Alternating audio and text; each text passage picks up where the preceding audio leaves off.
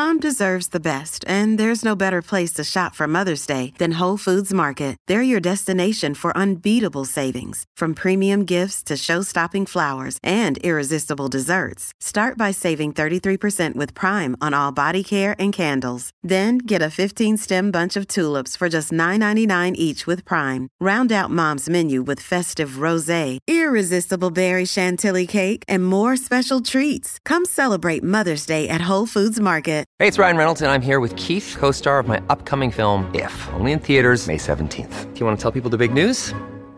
All right, I'll do it. Sign up now and you'll get unlimited for $15 a month in six months of Paramount Plus Essential Plan on us. Mintmobile.com slash switch. Upfront payment of $45 equivalent to $15 per month. Unlimited over 40 gigabytes per month. Face lower speeds. Videos at 480p. Active Mint customers by 531.24 get six months of Paramount Plus Essential Plan. Auto renews after six months. Offer ends May 31st, 2024. Separate Paramount Plus registration required. Terms and conditions apply if rated PG.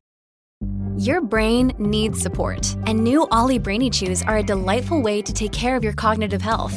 Made with scientifically backed ingredients like Thai ginger, L-theanine, and caffeine, Brainy Chews support healthy brain function and help you find your focus, stay chill, or get energized. Be kind to your mind and get these nootropic chews at olly.com. That's O-L-L-Y.com. These statements have not been evaluated by the Food and Drug Administration. This product is not intended to diagnose, treat, cure, or prevent any disease. Welcome to the New Books Network. Hello, everyone, and welcome to the New Book Network. I'm Deidre Tyler, host of the channel.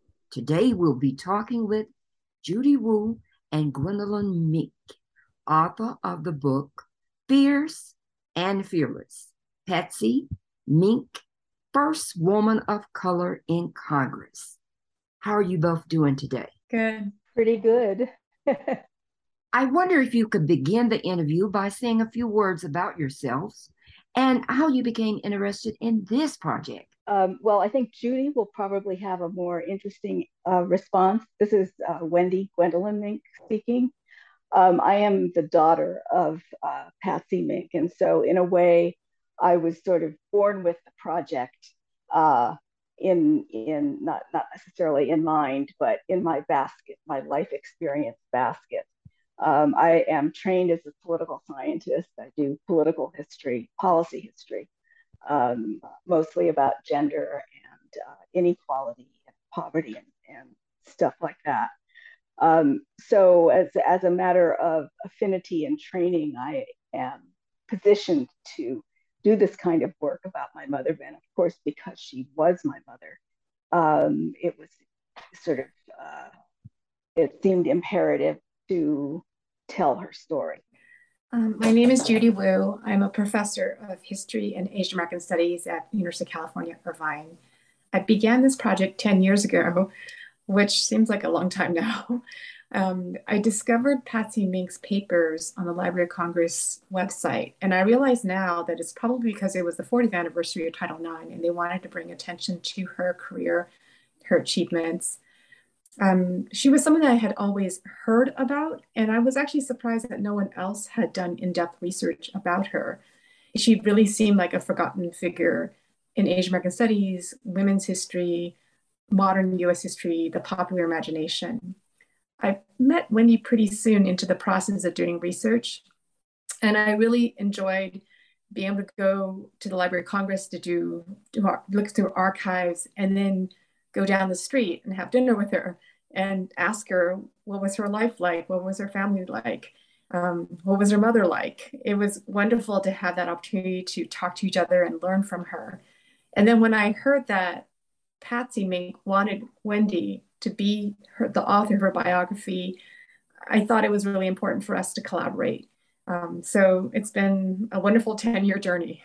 You gave us information about Patsy's grandparents and their migration story. What can you tell the readers about her mother's migration story and her pushed out of Japan?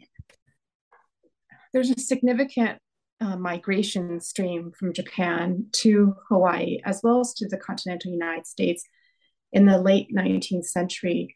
There was both, both push and pull. So, on the pull part, um, in the what becomes the United States, there's enormous efforts to actually develop the land after taking possession of land from indigenous peoples.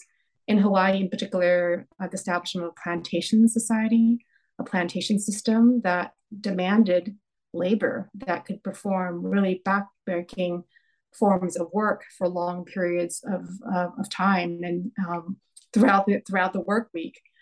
Um, and at the same time that there was this demand for workers, Japan was undergoing a modernization process. Um, and that modernization process was to increase taxes, um, build a military, reform society, but that exacted a lot of economic demands on people who had been farmers, who were just trying to make a living and get ahead. And so it resulted in this pattern of Japanese families sending members of their of their kin abroad to earn money, hopefully send some back to help support them. Um, and I think for many of them, they were anticipating perhaps returning as well to Japan. Um, so I think Patsy Mink's grandparents were part of that, that generation. They came as plantation workers, again, finding it very, very difficult, um, the type of work that they were engaged in. Um, and um, two of her grandparents decided they were going to escape together, one from the working conditions and one because of a very abusive relationship.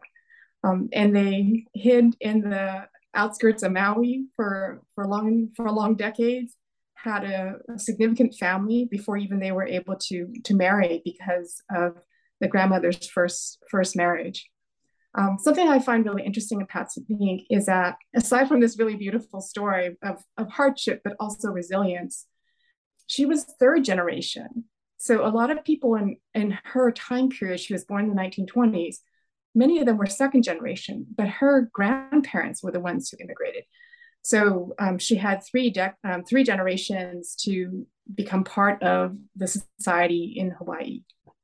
Congresswoman Patsy Mink went to an all white school where no plantation camp children attended.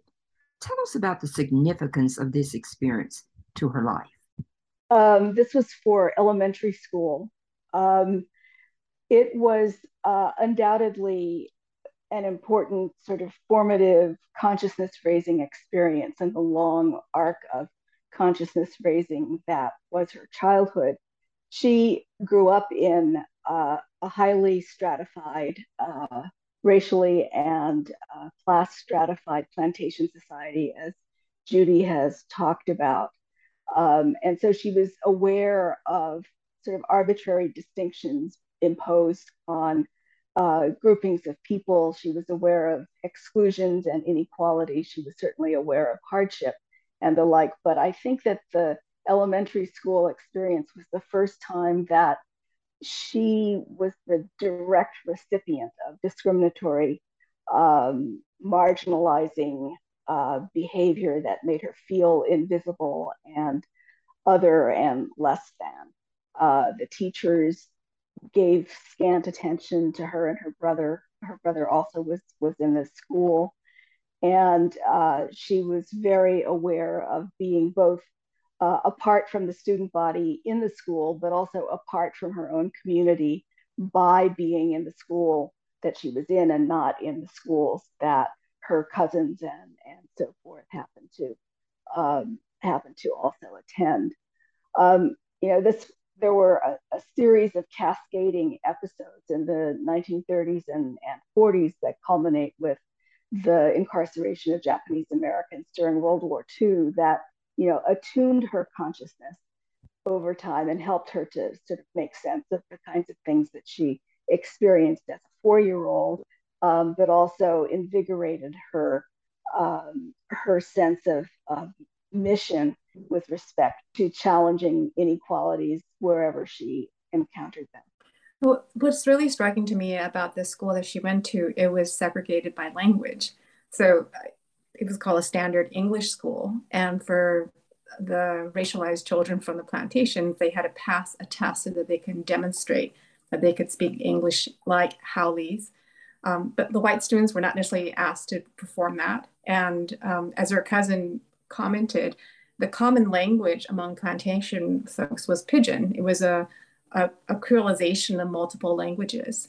Um, so it was interesting to me that it was language that was used predominantly to racially segregate the children.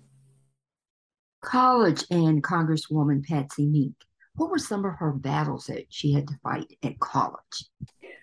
Um, well, some of the battles that she fought were were battles of advocacy, wherein she, um, you know, uh, took on the the mantle of student activism, uh, arguing for a constitutional, uh, a territorial constitutional uh, convention to promote the idea of statehood for Hawaii, for example. Um, she also participated in um, uh, a lot of student debate and sort of in those uh, venues started to sort of uh, sharpen her ideas and argumentation with respect to uh, social justice and public policy and things like that. Um, she was also embattled in the sense that she found herself in some circumstances fighting against uh, discriminatory structures and practices. Um, not so much at the University of Hawaii, where she attended for her first two years, but on the mainland, where she went during her junior year uh, to study first at uh, Wilson College and then at the University of Nebraska. Um, the, the sort of probably most striking story from that experience happened at the University of Nebraska, um, where she found herself excluded from ordinary dormitory life, as well as from sororities, as well as from other aspects of the sort of social management of, of the campus. She was told that because she was not white, she had to go and live in international house with all of the other students of color. And she led an uprising by students of color at the University of Nebraska, challenging the discriminatory housing policy, the exclusionary uh, housing policy. And uh, ultimately, it provoked change at that university. So I think she got a sense of, of how advocacy and movements and collective action um, can make a difference. You know, maybe not overnight, but it certainly can make a difference um, if you if you struggle um, for the for the duration. What happened to Congresswoman Mink and her medical school journeys? Well, thank you for that question. I just wanted to add something else about um, Patsy Mink's experience in college, especially on the continental United States. Wherever she went, they wanted to treat her like an international student, even though she had was born and grew up in the territory of the United States. So again, I thought that was very interesting that in this case, nationality or presumed foreignness is the way that she becomes racialized. Um, Patsy Mink, from a very young age, wanted to become a doctor. And that's what she set her sight on. She majored in two science fields. She was a good student. She was a student advocate. Um, but when she was applying, it was shortly after the end of World War II, and there were go- well, there was government assistance, the GI Bill, that supported returning veterans to enable them to return back to school, and also to purchase low mortgage low mortgage homes. Um, and it was something that the country felt was owed to those who were willing to sacrifice their lives. Um, but the fact that she was applying to medical school at the same time that there were all these returning veterans really pushed her out of that um, that educational um, those educational opportunities. Similar, perhaps, to the ways in which women during the World War II were in need. These Rosie the Riveters, they were needed for the defense industry. But once the men came back, these jobs were seen as rightfully theirs as opposed to the women's. And it was a really crushing experience for her to get rejection after rejection. Um, and at the time, medical schools had very few women. On average, around that time period, maybe four to 5% were women. Um, so she definitely faced an uphill battle. And then to do it at that particular historical moment brought even more challenges. Now, she went back to Hawaii from Chicago. What were some of her first political involvements? Yeah. Um, so after not being able to finish medicals or not being able to enter medical school, she decided to enter law school. And again, she was regarded as an international student. Um, but in this case, it benefited her because there were slots at the University of Chicago for her to be able to enter. But she never really found a position that was commensurate with her skills, her training, her ambitions. Um, she could not get a law job in Chicago. And even coming back to Hawaii, it was very difficult the the law firms, the big law firms, tend to h- hire haole male lawyers. Um, maybe some of the smaller law firms would hire Asian American men, but um, as an Asian American woman, she really struggled, and so she hung a shingle, did a private practice, um, kind of engaged in barter and trade in terms of her legal skills. Um, and I think those experiences of, of exclusion, of marginalization, really propelled her to become um, involved in politics. So, in that time period after World War II, the have nots, the people who had been at the bottom of the plantation society, had come back from the war, having greater expectations of being able to reclaim citizenship, claim, reclaim their rights as citizens. And Hawaii engineered what happened in Hawaii was considered a democratic revolution, in which those who had previously been excluded now were demanding a seat at the table. And um, she was interested in participating in those in those struggles. Um, she often worked as a behind the scenes organizer, and she became deeply involved with the Young Democrats of America, which um, actually doesn't seem that young right now to me, but they were people who were about under under the age of 40. And through that set of organizing, she was being connected with these people who were trying to change the dynamics of the party, both within Hawaii, but also nationally. Hawaii Democrat. Did she face opposition because she was a pioneering woman? Absolutely. So her her labor, her contributions were welcome as long as they were behind the scenes organizing, if she was campaigning for for male candidates. But when she wanted to go out and become a candidate, there were um, kind of reluctance to re- uh, support her campaigns. There were questions about whether she was too independent, not, not listening to the party structure. Um, so I think some of her most um, difficult losses occurred because of that combination of racial and gender exclusion. 1956 campaign. What happened?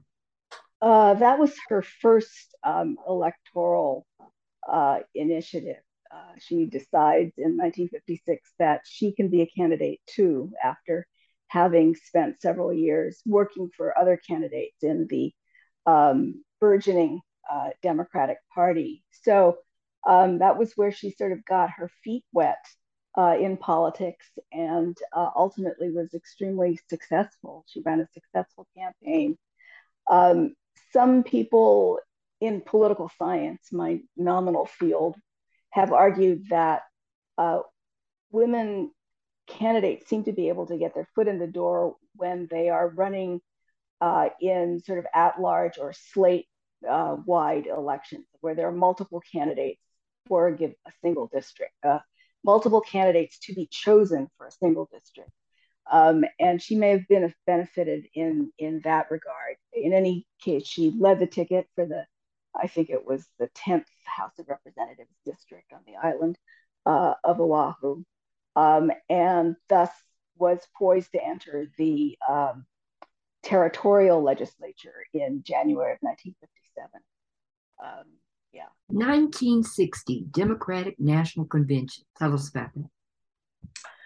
I think there are two aspects that were really striking to me. First all, she spoke on behalf of the civil rights plank. Uh, the Democratic Party um, had been regionally divided in terms of these issues, with the South threatening to boycott, secede. Um, and she made a very impassioned speech about why it was so important to pass and advocate for civil rights. So I think that's one aspect. But the second aspect I find really interesting is the media coverage.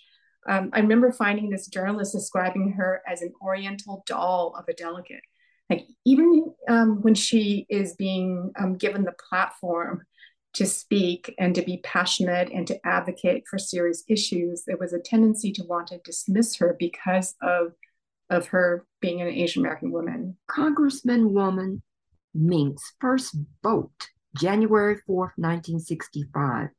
Tell us about the significance to racism. Um, well, it was um, a vote on the seating of the Mississippi congressional delegation in the House of Representatives um, in the, as you know, the civil rights movement had been um, waging profound struggles over the course of the early 1960s and especially uh, intensifying in 1964 uh, uh, to secure voting rights and, and full Democratic participation.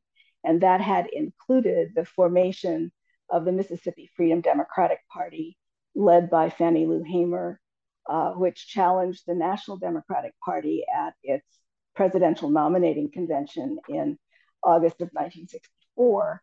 Uh, it had challenged the De- National Democratic Party with respect to the delegates from the state of Mississippi because it was an all white delegation elected in an all white uh, primary system.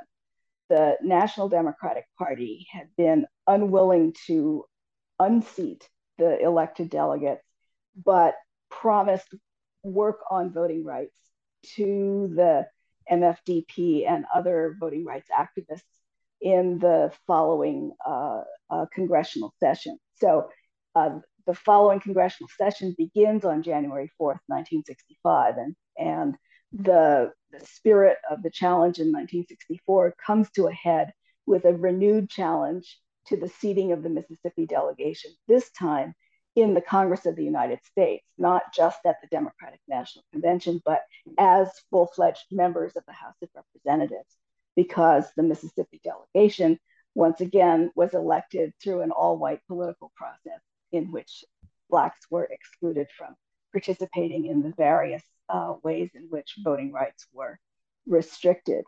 Um, my mother's first vote was on whether or not to seat the delegates from or the representatives from Mississippi, and she voted with the civil rights community and against the seating of the Mississippi delegation. And in that moment, it was a profoundly exhilarating moment of statement, of uh, alliance, of advocacy for voting rights and equality for um, all of the people who had been marginalized by the democratic process thus far.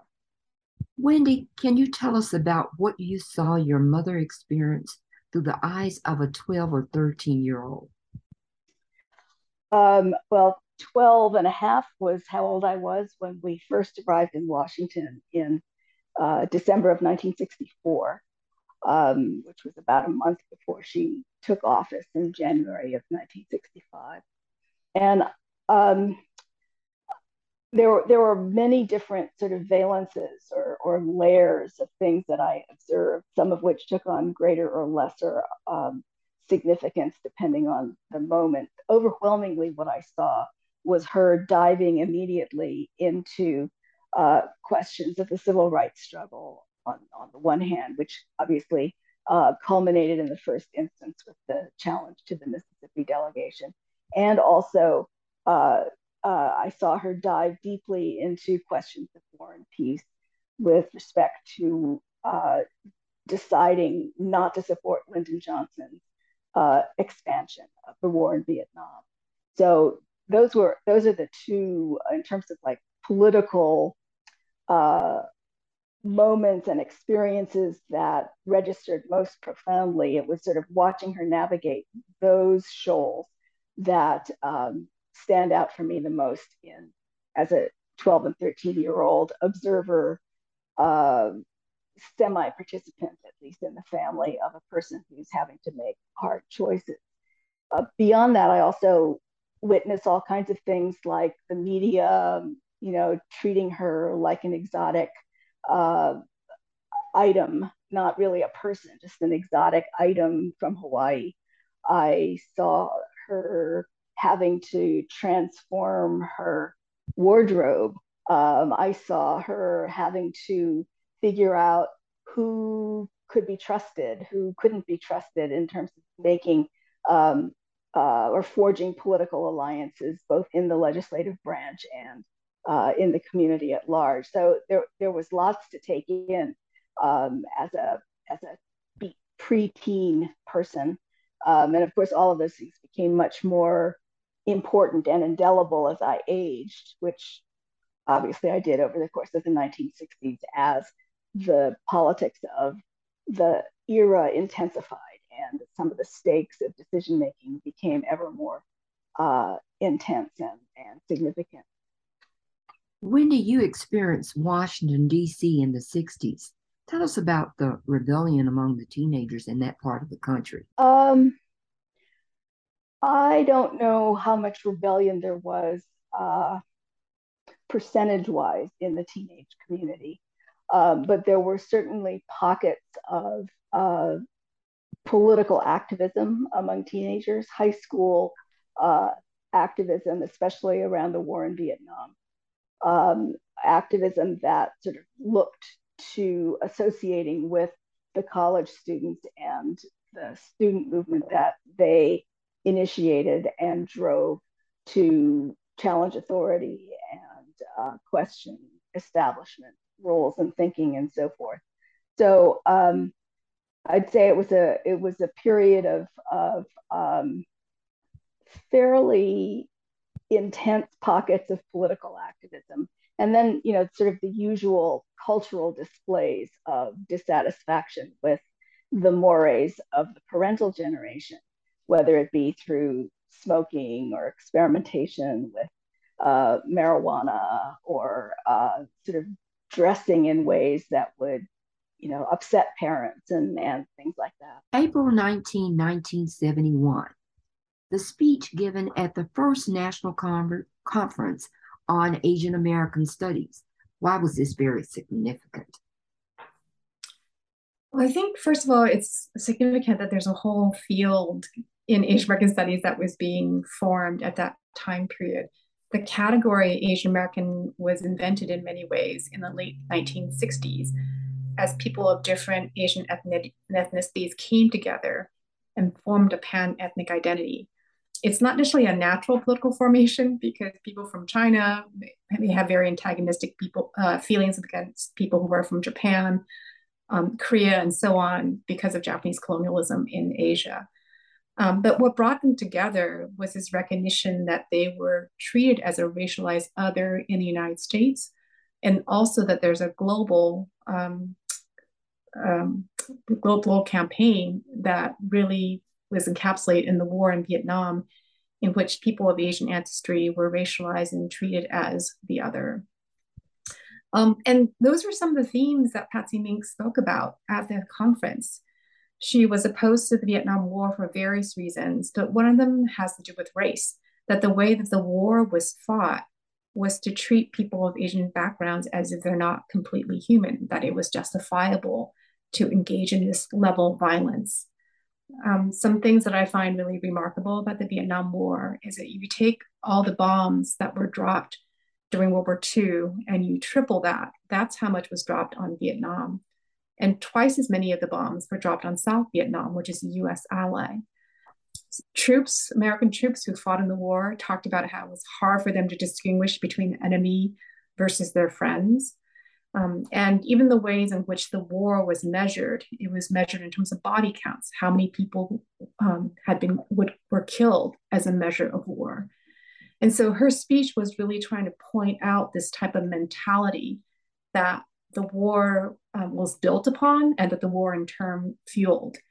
So I think those ideas are important. And the fact that she's doing this in a, in a context in which activists are trying to form an intellectual field, you see the ways in which he's building relationships with political movements and, and also intellectual movements. Oregon and the candidate for president.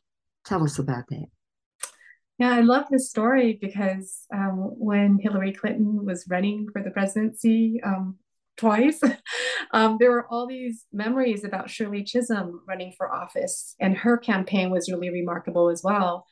But Patsy Mink ran actually the same year as Shirley Chisholm, and they were political allies, so they agreed not to compete directly with each other. The reason why Patsy Mink ran is that there were anti-war activists in Oregon, and they wanted her to be a spokesperson to represent um, anti-war views in a substantive manner.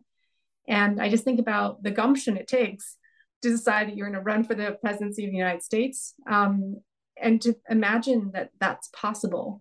So she campaigned very hard up and down um, different parts of the state, and unfortunately, the re- results were not what she hoped for. Um, but I think that says something about her overall career that she was willing to take on political challenges, even if they seemed out of reach, even if it didn't seem like it might be possible. Um, but she was going to give it her best and um, see what might be possible as a result of her efforts. Do you think that as a result of uh, Patsy Mink being a mother and watching her daughter being denied opportunities helped push her for Title IX? Um, I certainly think that uh, tracking the ways in which gender was used to either limit me or uh, track me or exclude me over the course of my educational career up to the point of passage of Title IX. I think that clearly fed my mother's sense of the urgency for creating policies that would support change.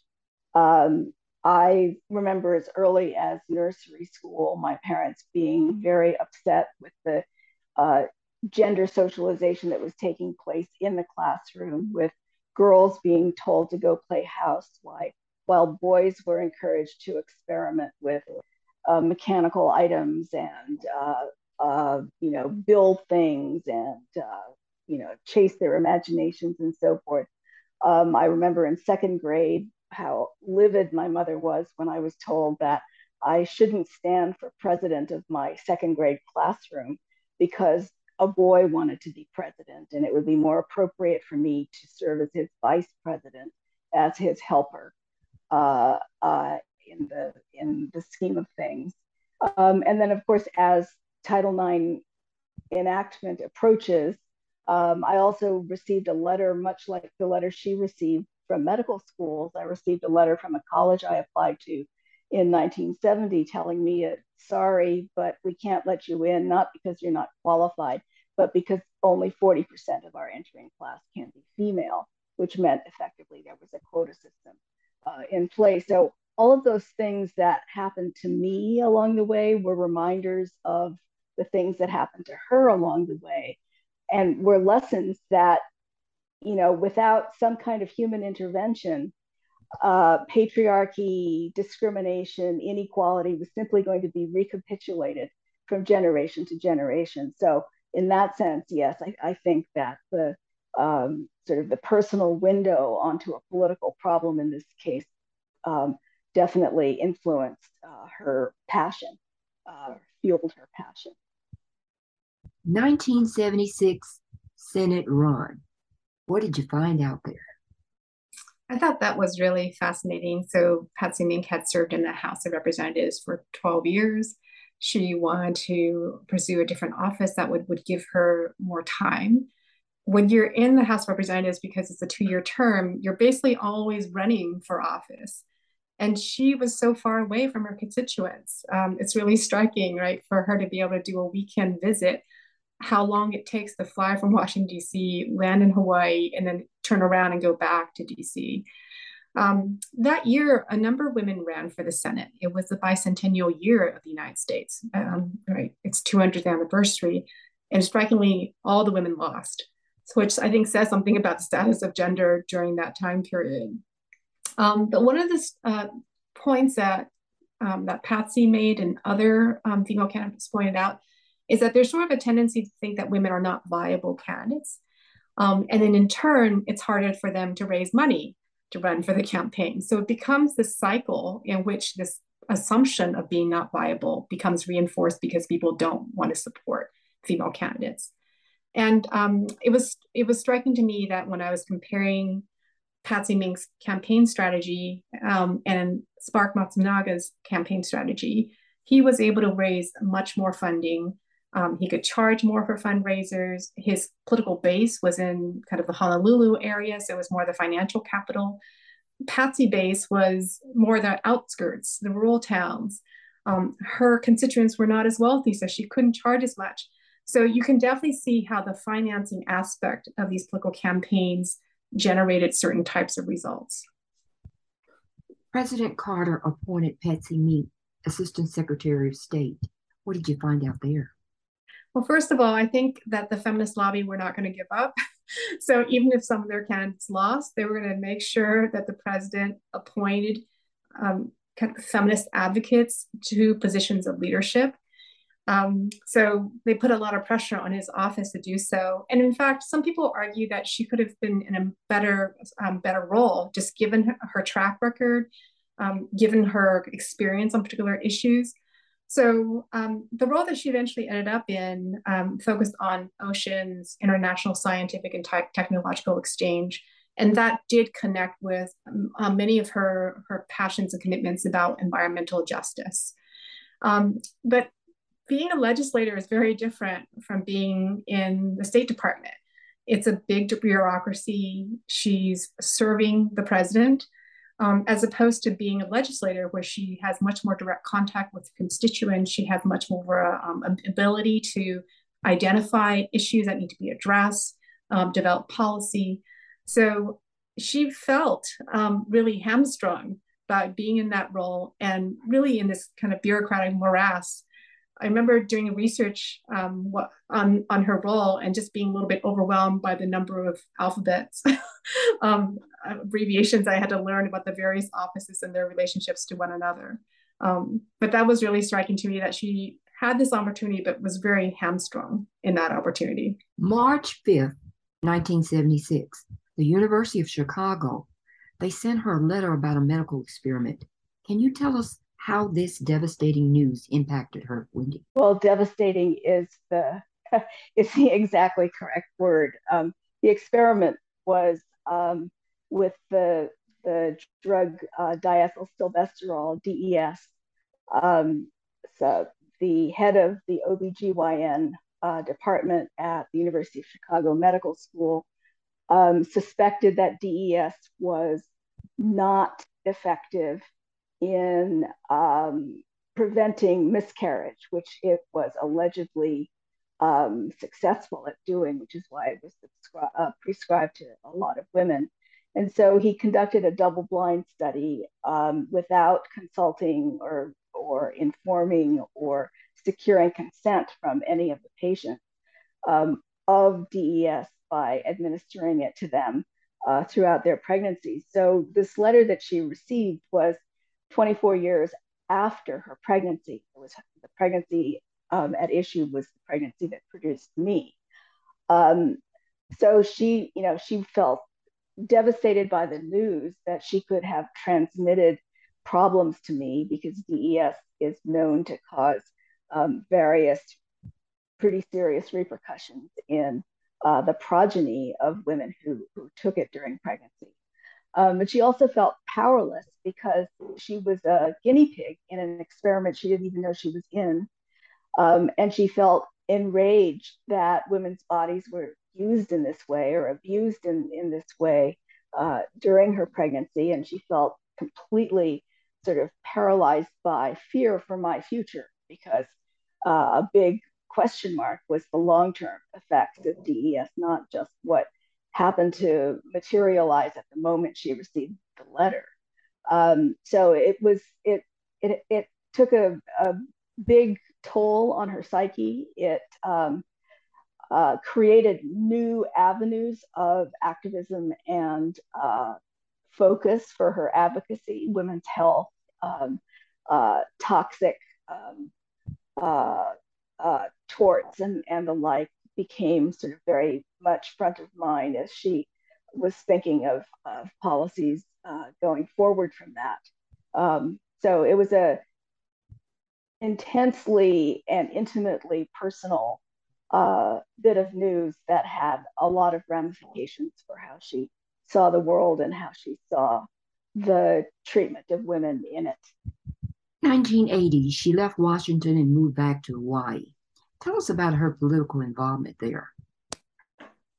In some ways, this is one of my favorite periods to research and write because um, Patsy Mink was the first woman in Congress, and her congressional career is important, and um, she fought many battles that needed to be fought.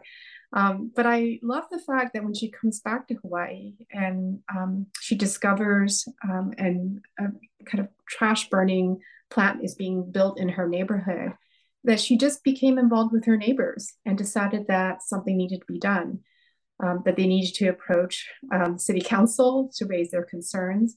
And because of that process, she decided to run for city council. and she eventually became the the chair, um, the president. Um, I just love this period in her life because it really shows who she is politically and who she is as a person. That politics, in many ways, was in her blood. That she wanted to create change and advocate for what she thought was just, and it didn't really matter whether it was in Hawaii in city council um, versus in this in um, the capital. Age 62, one more campaign. Congressional seat was open. Tell us about her winning the seat and how much things had changed in Congress. Well, it was um, all a fairly sudden decision. Um, the seat opened up suddenly, and so the decision to run was correspondingly uh, sudden. All of this happened in, in the spring of uh, 1990 with the election to complete the term of the vacated seat um, held in September, as well as the election to fill the seat ensuing uh, new term in Congress, uh, also held in September and then in the general in, in November. So um, the fact that the seat was open, that it was her old seat that she had inhabited for uh, 12 years during her first tour of service in Congress, um, all sort of um, inspired her to stake a, a, claim to becoming a representative again. There are, of course, all kinds of um, issues that were top of mind for her that she had been working on nationally throughout the 1980s, whether it was fair pay for women or proper enforcement of Title IX or you know, bilingual equity for school kids or affirmative action uh, and the uh, a- application of Title VII in ways that would advance equality. All of those things were um, things that she continued to work on, though from the margins, clearly when she was no longer in Congress. Um, also, um, we had at the point of the election season in 1990 the the clear sort of potential buildup to war uh, in the Persian Gulf, and so her sort of politics of peace um, was also part of uh, what called to her to to run as a voice as an advocate for um, sort of not engaging in uh, military violence in order to accomplish American objectives um, in the Persian Gulf. So she won that election and returned to Congress in September of 1990 um, to a very different Congress than the one that she had left. It was um, it was a Congress that was very much framed by or vice gripped by almost uh, the Reagan Revolution. Um, the attitudes, even of Democrats, was that they had to think smaller. They had to take smaller steps to uh, towards their policy objectives uh, and the like. It was very much sort of in the throes of the uh, neoliberal juggernaut. Um, so it was not the kind of uh, institutional life that, not similar to the institutional life that she left in, in 1975 or 76, where there was still hope that legislative action could, in fact, take large strides and make a big difference to improve the lot of the uh, least advantaged in our society. But nevertheless, she always saw um, sort of the world as it was as a challenge to uh, to act to make it better. Whether making it better meant smaller steps uh, was something that she would have to to work herself through. But uh, she very much enjoyed the return and uh, certainly spent the next decade um, fighting the good fights that she had uh, uh, been part of in the 65 to 77 period. 1992, third wave of feminism, the year of the woman. What happened there? Um, I think that that naming of the third wave was very much in reaction to the confirmation hearings of Clarence Thomas. Um, the ways in which Anita Hill was treated, um, both in the Senate and also in the media for her um, accusations of sexual harassment, that that whole um, debacle and um, the really difficult experiences that she experienced and other women who experienced sexual harassment relive because of, of that televised set of events. Um, they came together and decided that they really wanted to foreground intersectionality in thinking about women's justice. So, not to think about women as a white category only, to not think about Blackness as a male category only, but to really center um, experiences of women of color and other women who have intersecting identities that needed to be addressed politically. Um, but I, because of these events, there was a wave of women who decided they're going to run for political office, that they were going to take power into their into their own hands. And um, this is something that I think Patsy Mink was very much in the midst of. She was she had concerns already about Clarence Thomas before these allegations appeared because he was someone who had a track record of opposing affirmative action, not not enforcing civil rights policies, um, not enforcing gender equity policies. And then when this allocation came forward, just the um, the depth of of patriarchy and, and racism that appeared really fueled her and other women to be to renew their political activism. Would you like to add anything else, Wendy? I no, I think Judy covered it pretty thoroughly there. Women's Health and Equity Act. Tell us about that. I think there's two aspects that I find really interesting. First, that the act was introduced as a set of bills that that were developed by the Congressional Caucus on for Women's Issues. Um, and this organization was emerging just as Patsy Mink left office in the late 70s. And then when she came back, she rejoined. So now here's a whole network of mostly women, but also men who are really thinking about how they can collaborate together, sometimes across party lines, to foreground women's concerns. And that type of coalition doesn't really exist right now, it seems, right? There's very polarized positions between the Democrats and the Republicans. And it's not that this um, coalition was necessarily seamless, there were definitely conflicts and debates. But this was a space in which they can come together and develop policies like the Women's Health Equity Act. Um, the second aspect I think is very important, which is that Patsy Mink, I think, was someone who's really trying to think how do laws um, apply to different people differently? Um, and this act is trying to point out how the scientific community tends to assume men as the universal medical subject and so you need to actually develop um, experiments, you need to develop um, research. Um, there needs to be funding so that women's health concerns, women of diverse backgrounds, racial categories, their concerns are actually centered in terms of how um, treatment is developed, um, pre- prevention programs, and so on. Um, and so this is the legislation that's trying to provide public attention to these issues and, very importantly, resources for those issues. Tell us why Congresswoman Mink was not in favor of welfare reform. Um, she was not in favor of welfare reform as it was legislatively designed by uh, the conservative Democrats and Republicans. Um, there were certainly almost anybody on the progressive end of the spectrum could agree that there were things that could be reformed about welfare, um, but not the way the Clinton administration and the Gingrich Republicans um, had in mind. Um, when we're talking about welfare in this sense, primarily we're talking about the Aid to Families with Dependent Children program, um, which had taken on um, uh, barrels and barrels of, of um, sort of garbage discourse over the course of, of 25 years.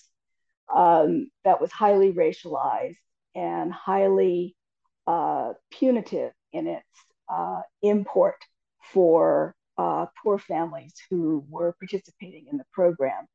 The uh, reason she opposed welfare reform as it was presented legislatively in the Clinton bill and then in the Republican bill was because it was punitive, it was discriminatory uh, against mothers who were receiving welfare, that is discriminatory against their full and equal citizenship, uh, undermining their rights to reproductive liberty, for example, to personal safety, um, to vocational liberty, even uh, with work requirements and things of that sort.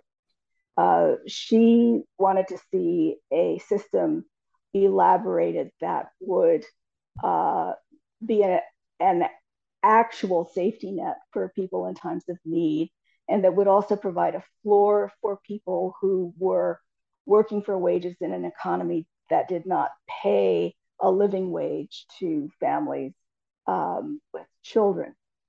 Um, and so, for those sorts of reasons, she opposed the Clinton bill and was one of the legislative leaders uh, throughout the 90s and really until her death uh, of an alternative perspective on social provision for low income people that focused on uh, sort of honoring the individual autonomy of individuals to, to make decisions about their intimate lives and to make decisions about how best to care for their children while provide, providing it an economic foundation for people to actually exercise those choices. What was Congressman Mink's solution to poverty? Well, in the context of um, welfare reform, or in the context of welfare provision, which was a program that was targeted to uh, very poor mothers and their children, right? So it's a it's a, a confined population that we're talking about. In in that instance, her idea her ideas revolved around sort of creating a network of um, reliable uh, social policy provisions that would um, support a family.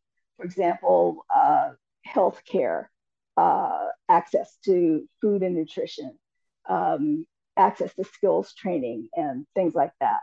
Um, she, you know, for not only but for not only for that community, but also for the for the population of people who were in precarious economic straits overall, she thought things like an improved minimum wage, a higher minimum wage, a living wage um, was essential. She thought education was essential. She thought that valuing the caregiving work that individual family members perform for one another uh, with an economic remuneration was also uh, imperative because because otherwise women were being expected to pay to, to perform two jobs, one for very low pay and the other for no pay at all. Um, so it was a it was a vision of, of poverty assistance that knitted together ideas about gender equality and gender um, autonomy, really self sovereignty, really is the, is the, is the more appropriate term, um, and uh, you know sort of a baseline of economic support to make uh, subsistence possible. A war against poor women is a war against all women. Tell us about that quote. Uh, that was a slogan that was um, adopted by uh, feminist social justice scholar activists primarily in the 1990s as a way of trying to appeal to women in general and white feminists uh, in particular to sort of activate their interest in poverty issues affecting women and to activate their support for a more capacious uh, income policy to assist uh, poor families with, with children.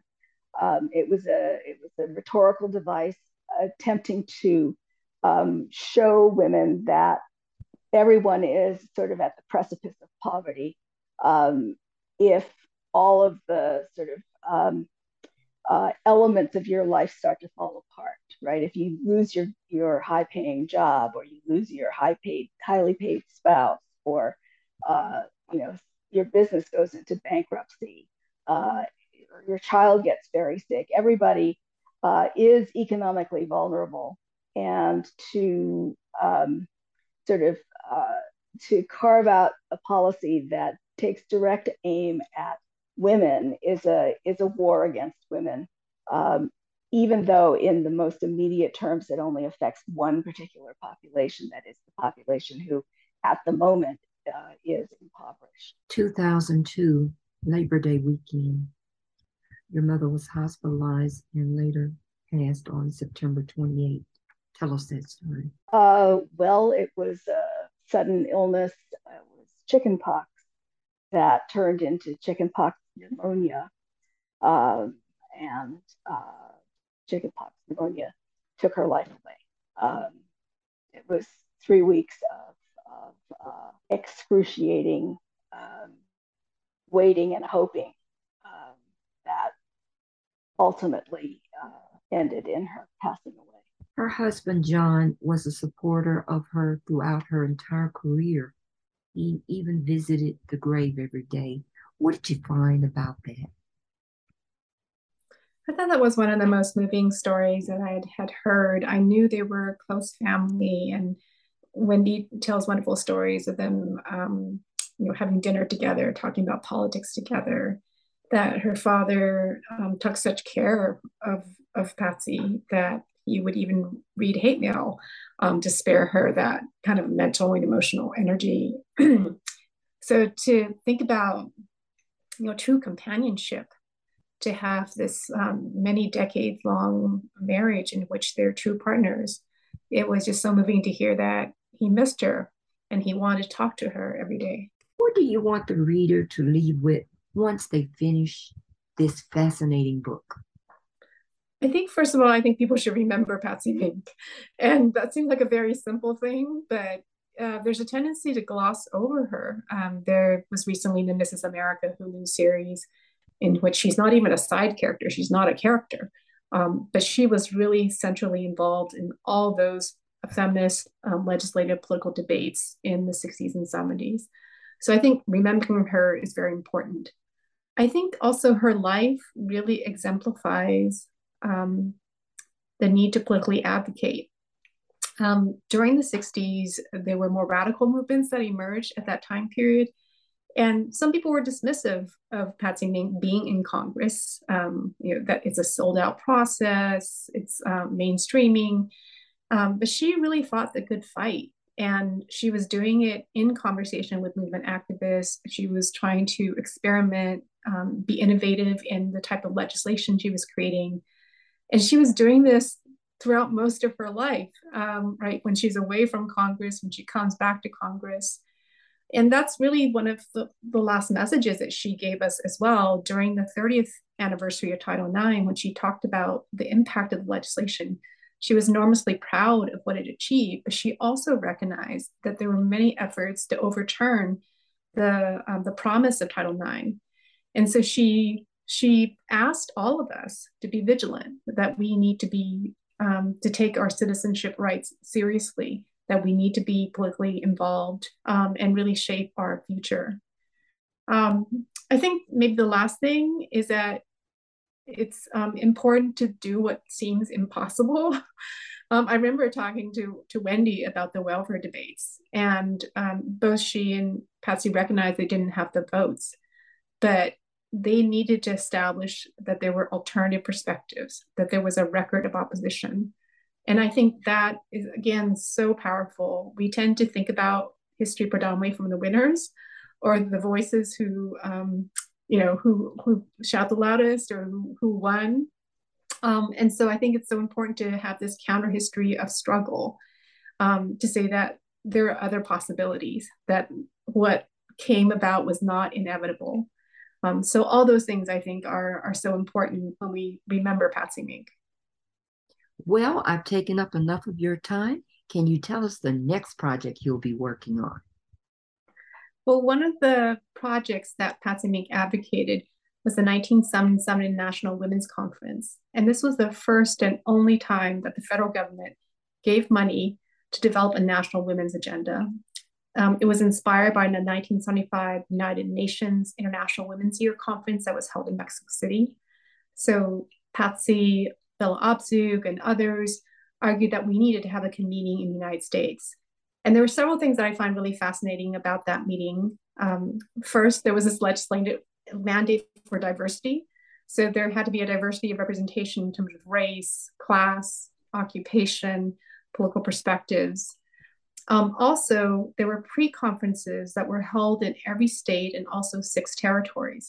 And so it was not just a one time event, it wasn't just a federally imposed process, but it was funding given to women across the country and men, if they were interested, to really engage in deep conversations about what were the issues that mattered to them and what were the issues that um, people can come together around and say this is the, the national agenda of um, a collective. Um, I'm working with a, I'm both writing a book about the Asian American and Pacific Islander women who participated, but I'm also working with the University of Houston, and they are creating a website in which they're trying to document the 2,000 delegates who came from the 50 states and the six territories. Um, we're working with research teams around the country. Um, so it's been wonderful um, to think about what the impacts that Patsy Mink made. Um, and then for this research process to replicate the grassroots organizing process of 1977, that we're using the grassroots um, research process to document that history. Well, we are looking forward to much more. And thank you so much for being on the podcast. Thank you for having us. Thank you for the opportunity.